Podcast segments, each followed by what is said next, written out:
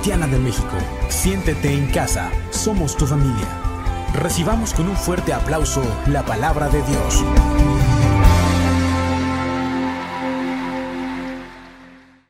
Amén. Vamos a dar un fuerte aplauso a la palabra de Dios. Amén. ¿No se sintieron como en la televisión? Así es.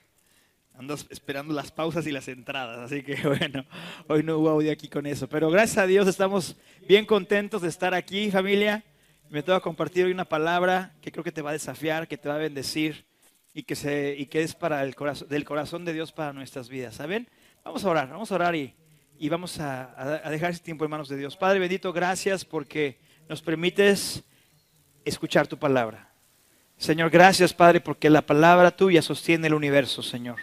Y hoy pedimos, Padre, que podamos escuchar, meditar, entender, Señor, y abrazar esta palabra, Señor, que va a traer vida a nuestro corazón, que va a traer propósito, dirección, Señor, que va a traer ánimo, Señor, porque tú nos amas, Señor. Y tu palabra, Señor, tu palabra es eterna, Padre. Tu palabra dice, el cielo y la tierra pasarán, pero mi palabra no pasará, Señor. Gracias, Dios. En el nombre de Jesús te amamos te bendecimos y te damos toda la gloria y otro fuerte aplauso, Señor, a tu palabra. Bendito Dios. Gracias, Señor. Bien, familia, vamos a leer un texto que está en Génesis 15, a recibir la palabra. Fíjate bien, te quiero hablar acerca de el propósito de Dios que quiere levantar tu vida. Amén. Y dice la palabra de Dios, y ahorita no hay, no hay proyector porque por la precaución por la lluvia no pusimos versículos, y así que si tienes tu Biblia, que creo que ya no usamos la Biblia de papel, pero si la tienes en tu teléfono, te invito a que lo saques. Nada más no te vayas a poner a Facebook, nada más ve la Biblia.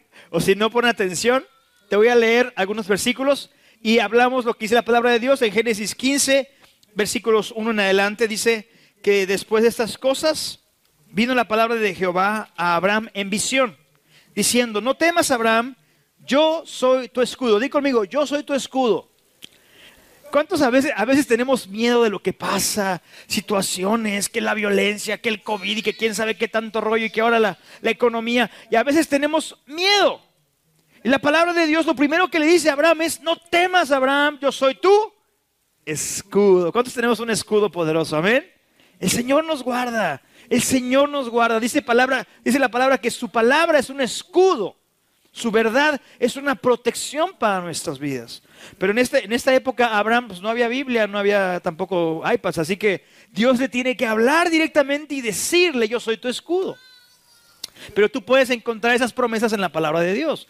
Y luego dice, y tu galardón será sobremanera grande. Di galardón. Ahora di grande. Sobremanera grande. O sea, es es una expresión un poquito antigua, pero dice en gran manera grande. Y entonces Abraham le empieza a decir a Dios, ay Señor, dice, ¿qué me dará siendo así que ando sin hijo? Y el mayordomo de mi casa es ese Damaseno Eliezer. Dijo también Abraham, mira que no me has dado prole. Y he aquí que será mi heredero un esclavo nacido en mi casa. Luego Luego vino la palabra de Jehová otra vez a Abraham diciendo, no te heredará este, sino un hijo tuyo será el que te heredará. Entonces, como tú y yo comprenderemos, a veces le ponemos a Dios algunos pretextos cuando Dios nos da una palabra y nos dice, yo te voy a bendecir, yo te voy a sanar, yo te quiero usar para cosas grandes en el, en el ministerio, en mi obra. ¿Y qué decimos? Ay, señores, que yo no sé. Ay, señores, que yo no tengo tiempo. Ay, señores, que yo no tengo dinero. Y le ponemos pretextos a Dios, ¿sí o no? A veces, ¿verdad? A veces ahí nuestra mente nos juega, nos juega chueco, ¿verdad? Pero dice Dios, hey, tranquilo. Porque dice que Dios lo dejó hablar. O sea, Dios te escucha. Dios te escucha cuando tú le respondes a Dios y le dices, Señor, ¿no ves cómo está la situación? ¿No ves cómo estoy? Y Dios dice, espérate y ya le dice Dios a Abraham, no te va a heredar ese, ese, hombre, sino que un hijo te voy a dar. Pero fíjate lo que hizo Dios, a dónde quiero llegar. Versículo 5 dice, dice, dice, y dice, y lo llevó fuera a Abraham y le dijo, mira ahora los cielos y cuenta las estrellas, si las puedes contar. Y le dijo, así será tu descendencia. ¿Y Dios qué hizo? Lo sacó a Abraham, le hizo voltear al cielo y le dio una visión. Amén. Le dio una visión. Le dijo, así como ve las estrellas, va a ser tu descendencia. Y el versículo 6 es clave, muy importante. Dice, y creyó Abraham a Jehová y le fue contado por justicia. Abraham recibe una palabra de Dios. Él no tenía hijos. Su esposa era estéril. Era un hombre de 75 años. Ya había pasado la etapa de la fuerza acá, del, del macho men, ¿verdad? Ya estaba grande, ya te sabes esa historia. Pero entonces Dios se le aparece en, ese, en medio de esa adversidad, en medio de esa imposibilidad, en medio de esa carencia, debilidad. Y Dios le dice, Abraham, no temas, yo soy tu escudo. Y tu, y tu galardón, tu recompensa, tu propósito va a ser grande, Abraham. Y entonces Abraham le dice, le cuenta sus problemas y le dice, no tengas miedo. Y lo saca de donde estaba, porque seguramente Abraham estaba en su tiendita, así como esta, ¿verdad? que aquí hay una carpita. Y estaba Abraham así viendo, viendo así al techo, viendo al piso, viendo su vida. Y Dios le dice, no, no, no, no, no, no te pongas esa limitación. Salte y mira, mira el cielo. ¿Qué tan alto está el cielo de este techo? ¿verdad? Mucho más alto. Así dice el Señor. Mis caminos son tan altos como los cielos. Mis pensamientos son tan altos, más altos que los cielos. Y son pensamientos buenos para tu vida. Amén. Entonces Dios le da una visión. Dí conmigo, visión. Entonces, ¿de qué te quiero hablar hoy? El tema de hoy, porque no te lo he dicho, es siendo levantados por Dios. Dios te quiere levantar. Dile que está a tu lado, Dios te quiere levantar. Dios te quiere para algo grande. Amén. Dile, dile, dile que está a tu lado. Allá los están también en la filita. Se van a cansar, pero bueno, necesitamos más sillas, ¿verdad? Aguanten, aguanten. Dice la palabra de Dios. Dice la palabra. Aquí hay más sillas si quieren agarrar. Bueno, hay dos, tres por ahí. Entonces dice la palabra de Dios que Él te quiere levantar, que Él te quiere usar. Esta promesa que Dios hizo a Abraham se está cumpliendo el día de hoy. ¿Cuántos de aquí somos hijos de Abraham por la fe? Mira nada más. Nuestro padre Abraham. La cantamos, ¿verdad? La cantamos. La cantamos en la escuela bíblica, ¿verdad? Pero, ¿por qué somos hijos de Abraham por la fe? Porque él le creyó a Dios. Porque cuando Dios le puso un saco muy grande, una visión muy grande, aunque él expuso el problema que había, después de la respuesta de Dios, Abraham lo creyó y dijo, órale pues, Señor. Y entonces yo te quiero hablar hoy de cómo Dios te quiere levantar, pero de cómo vamos a ver dos obstáculos que te frenan en cumplir esa visión y ese sueño que Dios tiene para tu vida. Dos obstáculos. Y después te voy a dar tres claves para que tú vivas ese sueño. Y tengo poco tiempo, así que me voy rápido al primer obstáculo. Y el primer obstáculo es que tú no veas lo que Dios ha puesto en ti.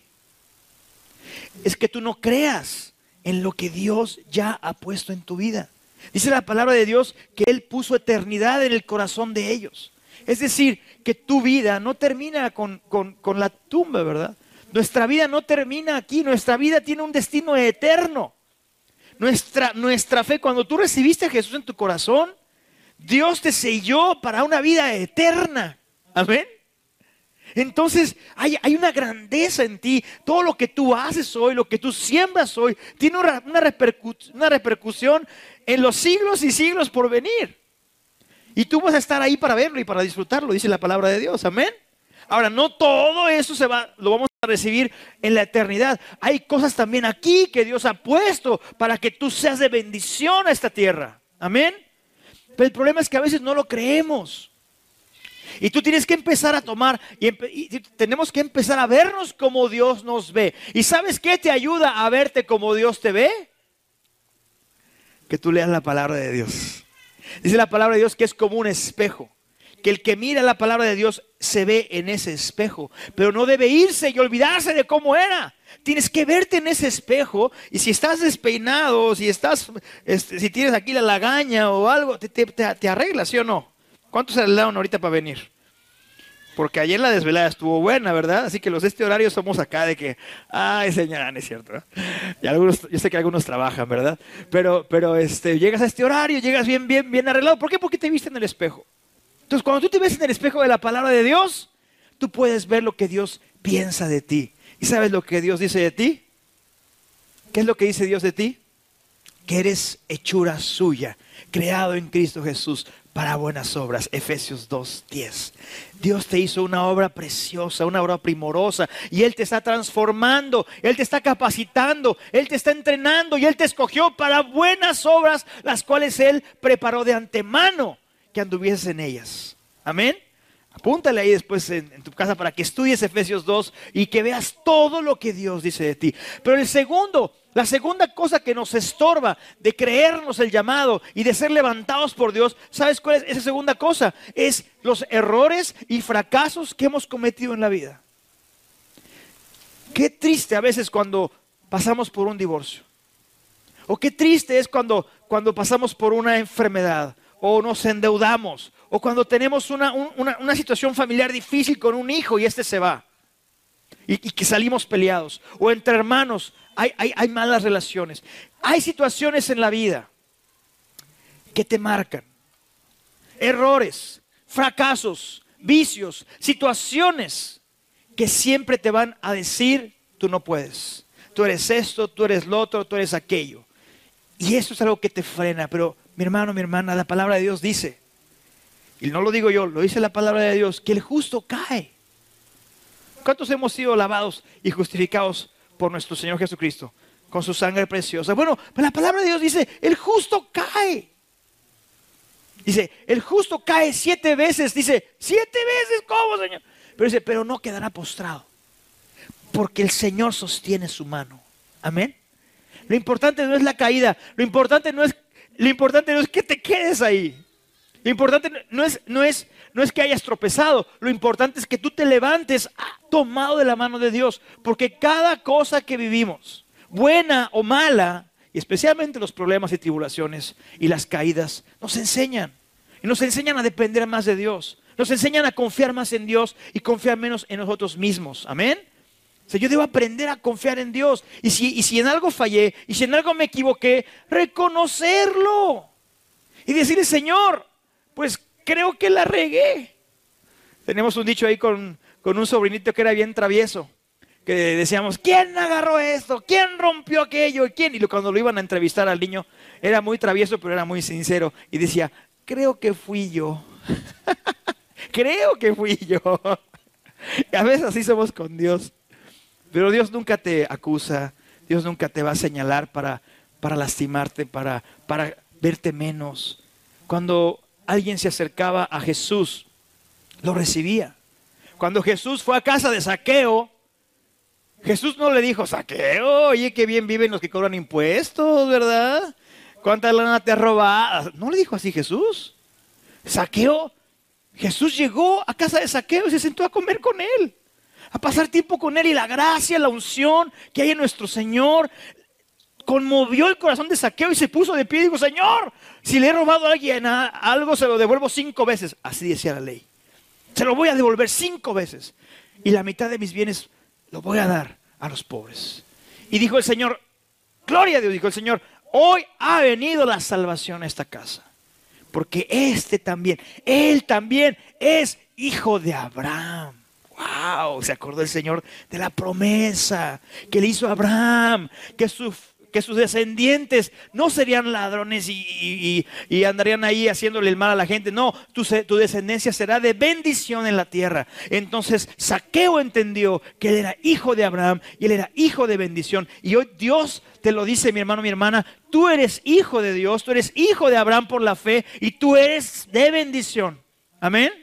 Es el destino que Dios puso en tu vida. Tú eres una persona que va a ser de bendición a tu familia, a tu trabajo, a la gente que te rodea, porque tú eres hijo de Dios. Dan un fuerte aplauso a Jesús en esta hora. Me extendí mucho en este punto. Entonces, hay dos cuestiones que te frenan, que no te veas como Dios te ve y que hayas tenido errores y fracasos, pero te digo que todos hemos tenido. Levántate, levantémonos y sigamos creyéndole a Dios. Ahora te voy a dar tres principios. Tres principios para que tú y yo tomemos nuestro lugar y avancemos en el llamado que Dios nos hace. Todos tenemos un llamado, amén.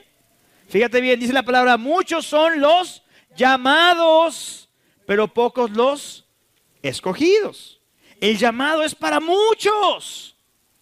Pero para ser escogido yo debo caminar en el llamado. Y, te voy a dar tres cosas. Número uno es provisión, número dos es pasión y número tres es posición. Di conmigo otra vez. Número uno, provisión. Número dos, pasión. Y número tres,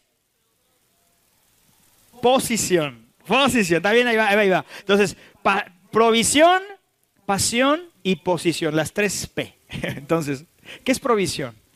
Provisión es caminar en una dirección.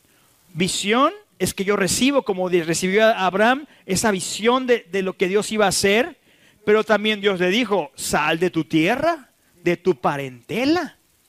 Provisión es que Abraham no esperó, ay Señor, pero no tengo dinero, pero Señor, no tengo esto. No, provisión no es lo material, mi hermano, no te confundas. Provisión no es lo material. Provisión es que, que, lo que tú tienes y lo que tú eres lo pones en acción hacia el llamado que Dios te ha hecho. Amén.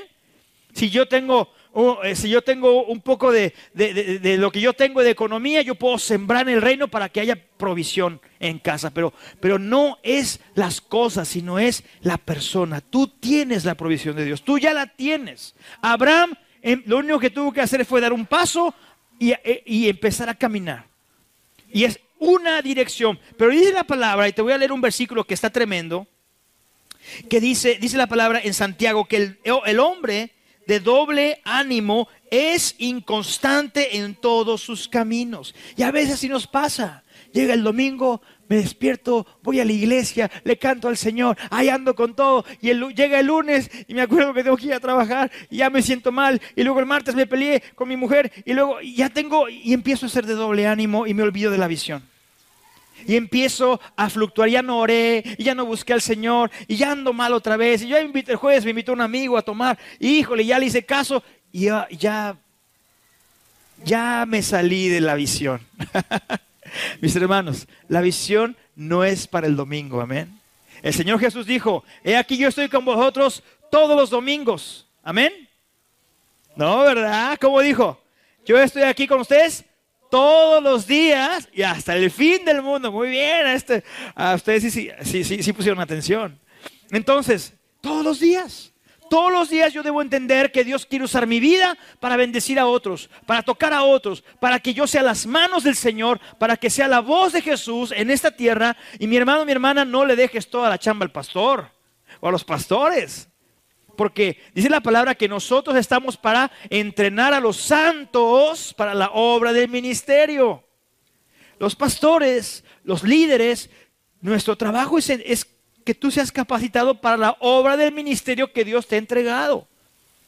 No todo el ministerio es pararse y predicar o ponerse a tocar tan bonito como esos muchachos, ¿verdad? O cantar como como los de la alabanza. No, no todo ministerio es nada más estar en la entrada y, bendecir a, a los que vienen. No, ministerio es servir al Señor en donde quiera que estemos. Entonces, aquí tú estás siendo capacitado, entrenado, pero hay que ser constantes. Dice la palabra de Dios. El apóstol Pablo dice, dice yo en, en, en primera de Juan 4.4, perdón, es Juan, perdón, es Pablo, dice, hijitos, vosotros sois de Dios y los habéis vencido, porque mayor es el que está en vosotros que el que está en el mundo. Entonces, hay un, hay, en el mundo hay una guerra, ¿sí o no? El mundo predica y habla cosas que van en contra de Dios. ¿Cuántos tenemos amigos que no creen en Dios? ¿Cuántos tenemos amigos que, andan este, portándose mal, ¿verdad? Y haciendo lo que no. O sea, y, conocemos gente que, que está haciendo las cosas que Dios dice que están mal hay, una, hay una guerra que el diablo ha levantado en contra de lo que dice Dios. Hay criterios en la gente que los tienen en oscuridad. Pero el Señor dice que nosotros hemos vencido esa maldad por el poder de Dios que está en nosotros. Voy a pedir al grupo de alabanza que pase. Tenemos un, un siguiente punto. Después de la provisión, necesitamos pasión. ¿Cuánto decimos amén? La pasión es una cosa tremenda. La pasión es una fuerza poderosísima. Y te lo voy a explicar bien sencillo. Dice la palabra de Dios que Jesús, ¿cómo se le llama la semana cuando recordamos el sacrificio de Jesús? ¿Cómo se le llama esa semana? Semana Santa, ¿eh? pero también le, conocemos como la semana de qué? De la, de la pasión. ¿Por qué? Porque dice la palabra de Dios que nuestro Señor Jesucristo por el gozo puesto delante de él, fue a la cruz, menospreciando el oprobio. Y sufrió tal contradicción de pecadores contra sí mismo. O sea, y dice la palabra que él puso su rostro como un pedernar, le dio su barba a los que se la arrancaban. Estoy parafraseando por ahí Isaías. Pero dice la palabra que él tenía un gozo delante de él. Y eso se llama pasión. Cuando tú ves más allá de lo que hay que sufrir, más allá de lo que hay que dejar, más allá de lo que hay que padecer, nada te va a detener. Si tú y yo no tenemos pasión por lo celestial, si no tenemos pasión por Cristo, nunca vamos a, convencer a nadie, ni a, ni a, bueno, finalmente que convences al Espíritu Santo, pero nunca vamos a contagiar a la gente la pasión por el Señor. Tú y yo tenemos que ser gente apasionada por Jesús. Amén. Amamos la casa de Dios, amamos estar en la iglesia, pero nuestra pasión está en la presencia de Dios. Dice el salmista David, aún el gorrión, dice, pone su, su nido en tu casa. Dice, mi alma anhela estar en tu, en tu presencia. Dice, mejor es un día en tus atrios que mil fuera de ellos. Amén. Pero debe haber una pasión que te mueve a leer la palabra de Dios. Debe haber una pasión que te mueve a orar, a buscar su presencia. Debe haber una pasión. Y esa pasión viene cuando tú también te esfuerzas por alcanzar lo que Dios te ha prometido. Fíjate lo que dice. Te voy a pasar una frase aquí que dice, la visión provoca pasión. Cuando entiendes lo que Dios te dice, hay una pasión porque hay un gozo de ver eso. O sea, ¿por qué le creyó Abraham a Dios? Porque vio el cielo, vio tantas estrellas y dijo, órale, wow. Esa visión trajo pasión. Pero ojo, la pasión también debe traer madurez. Y la madurez implica compromiso. Mi hermano y yo, mi hermano, mi hermana y yo tenemos que comprometernos con el Señor. Tenemos que comprometernos con su iglesia, con su obra aquí en la tierra. ¿Por qué? Porque, porque amo a Dios. ¿Por qué ofrendo? Porque dice el pastor, no, porque yo amo a Dios. ¿Por qué me congrego? porque hay que venir. No, porque amo a Dios. ¿Por qué hablo de Jesús? Pues porque Él es mi amor, Él es mi amado. Amén. Si tú caminas con pasión, si tú y yo caminamos con pasión, nunca se te va a hacer cansado, ni, ni se te va a hacer aburrido, ni tedioso estar en las cosas de Dios. Amén.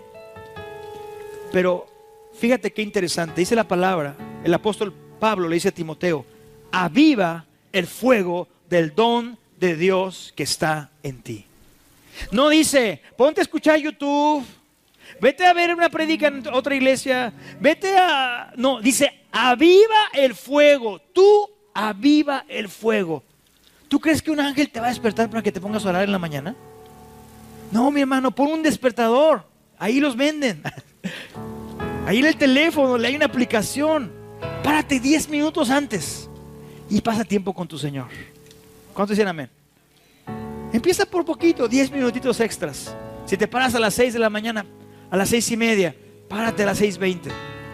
¿Para qué? Para específicamente avivar el fuego de mi amor y de mi pasión por mi amado. Dice la palabra de Dios en el libro de Cantares, que estaba la amada, la esposa, estaba dormida. Y llegó el amado y tocó a la puerta. Metió su mano para ver si le abría. Amada, ábreme. Pero dice, yo dormí. Ah, es que me desvelé viendo Betty la fea. Ay. Ay, esa amada. Luego despertó, dice el cantar, despertó y corrió, abrió la puerta y el amado ya se había ido. El amado se había ido. Y luego lo buscó y, y llegaron los malvados y la golpearon y la dejaron. Eso dice. Hay tiempo para buscar a Dios. Toma tiempo para buscar a tu amado. Él anhela celosamente, dice, dice la palabra, el Espíritu que ha hecho morar en nosotros, dice, nos anhela, ¿cómo? Celosamente. Celosamente, porque Él es un esposo celoso del bueno, no el que anda celando a lo tonto, no, un celoso de quiero estar con mi amada porque tengo regalos, tengo bendiciones, quiero verla plena, quiero verlo feliz a mi hijo, a mi hija. Pero no viene, pues. Y Dios no te va a llevar de la oreja, ¿va? Dios no es así. Nada más a Pablo sí lo tumbó el caballo. Pero bueno, no nos vaya a tumbar del, carro, ¿va? túmame de la cama, Señor. no, tú échale pasión. Y número tres, posición. ¿Qué es la posición? Posición es saber que tú no eres Dios, que tú no eres dueño de la gente, que tú no cambias a nadie, que tú no sanas a nadie, que tú y yo somos mensajeros. Yo debo entender mi posición. Y que en esta iglesia, en esta casa, hay, hay, hay nivel, hay autoridad delegada que Dios ha entregado en esta casa. Pero cuando tú fluyes en esa autoridad, la autoridad, la unción pasa a través de ti. No te preocupes si un día tienes, vas a orar por alguien y tienes miedo, ay, si no sana, si no sana, esa es cuestión de Dios. Tú ora, porque es la orden que, que nuestro capitán nos da, nuestro Señor nos da. Tenemos que aprender que estar bajo autoridad significa es que yo estoy entendiendo que hay un reino y en el reino no es una democracia. Cada quien hace lo que quiere. Ay, me voy a otra iglesia, hago, voy a otra iglesia o voy a otro lugar. No, pero Dios te sembró en esta casa. Siémbrate en esta casa. Crece en esta casa y da fruto en esta casa. Pero, pero en el reino de Dios no es que hago lo que quiero, sino que yo escucho lo que hace el rey. Porque Él es el rey. Y el Espíritu Santo vive en ti, amén. Él vive en ti y Él te va a mover. Él te va a mover para que tú hagas la obra que Él tiene cargada para ti. Tal vez esta semana le tengas que hablar a un amigo con el que tiene años que no hablas con él. Tal vez esta semana tienes que hablarle a, un familiar. Nada más para saludarlo, no le prediques. Salúdalo, invítale unos tacos. Sí. Y a lo mejor ahí en esa plática le cuentas lo que Dios ha hecho en tu vida, lo que está Dios haciendo en tu vida. Y no te pongas a pensar lo que ya, lo que ya vimos, ¿verdad? Lo que los fracasos, los errores, pues todos tropezamos. Pero ponte a pensar que estás vivo, que estás con salud, que Dios te ha dado alimento, que, que tu corazón está en gozo con el Señor porque le buscas ya todos los días, porque estás, estás avivando el fuego. Eso es algo que se me pasaba a decirte. Cuando tú y yo avivamos el fuego de Dios, hay un gozo a tu vida. Hay un gozo. Imagínate a Pablo y Silas cuando estaban ahí en la cárcel, ¿verdad? Los acababan de azotar. A Pablo lo apedrearon. les dieron una, una tranquiza a los, a los hermanos estos. Pero estaban ahí en la cárcel. Y el gozo de Dios estaba fluyendo en ellos y empezaron a cantarle al Señor. Esa canción nueva de ta, ta, ta, ta, ta, ta, no sabía lo que decía, pero decía, algo va a suceder aquí, hay un milagro descendiendo aquí. Y estaban cantando alguna rola de esas.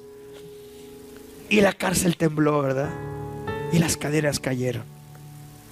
No importa la circunstancia que vivamos, el gozo del Señor es nuestra fuerza, es nuestra fortaleza. Ponte de pie familia, ponte de pie. Vamos a adorar al Señor. Y vamos a orar en esta hora. Acuérdate, acuérdate, tres cosas. Provisión, provisión, camina hacia la visión.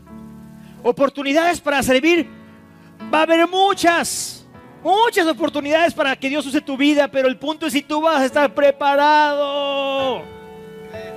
Había dos granjeros que estaban orando, Señor, manda la lluvia, manda la lluvia, Señor. Pero uno agarró y se puso a trabajar su tierra y le echó semilla y el otro estaba orando y orando, pero no hizo nada. Y cuando llovió, ¿quién tuvo fruto? El que preparó la tierra para la lluvia. Podemos orar y pedirle a Dios, Señor, úsame. Señor, quiero predicar. Señor, quiero ser levantado por ti. Pero prepárate en la intimidad. Busca al Señor. Prepárate. Recuerda que Dios ya está preparando cosas grandes para tu vida. Dice la palabra en Mateo, ese último versículo que te quiero leer, Mateo 9, 37 y 38.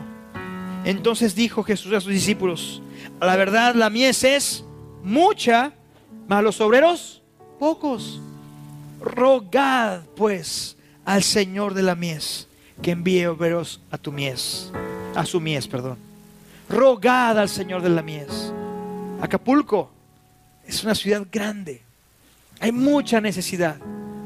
Hay mucha gente que yo no podría tocar.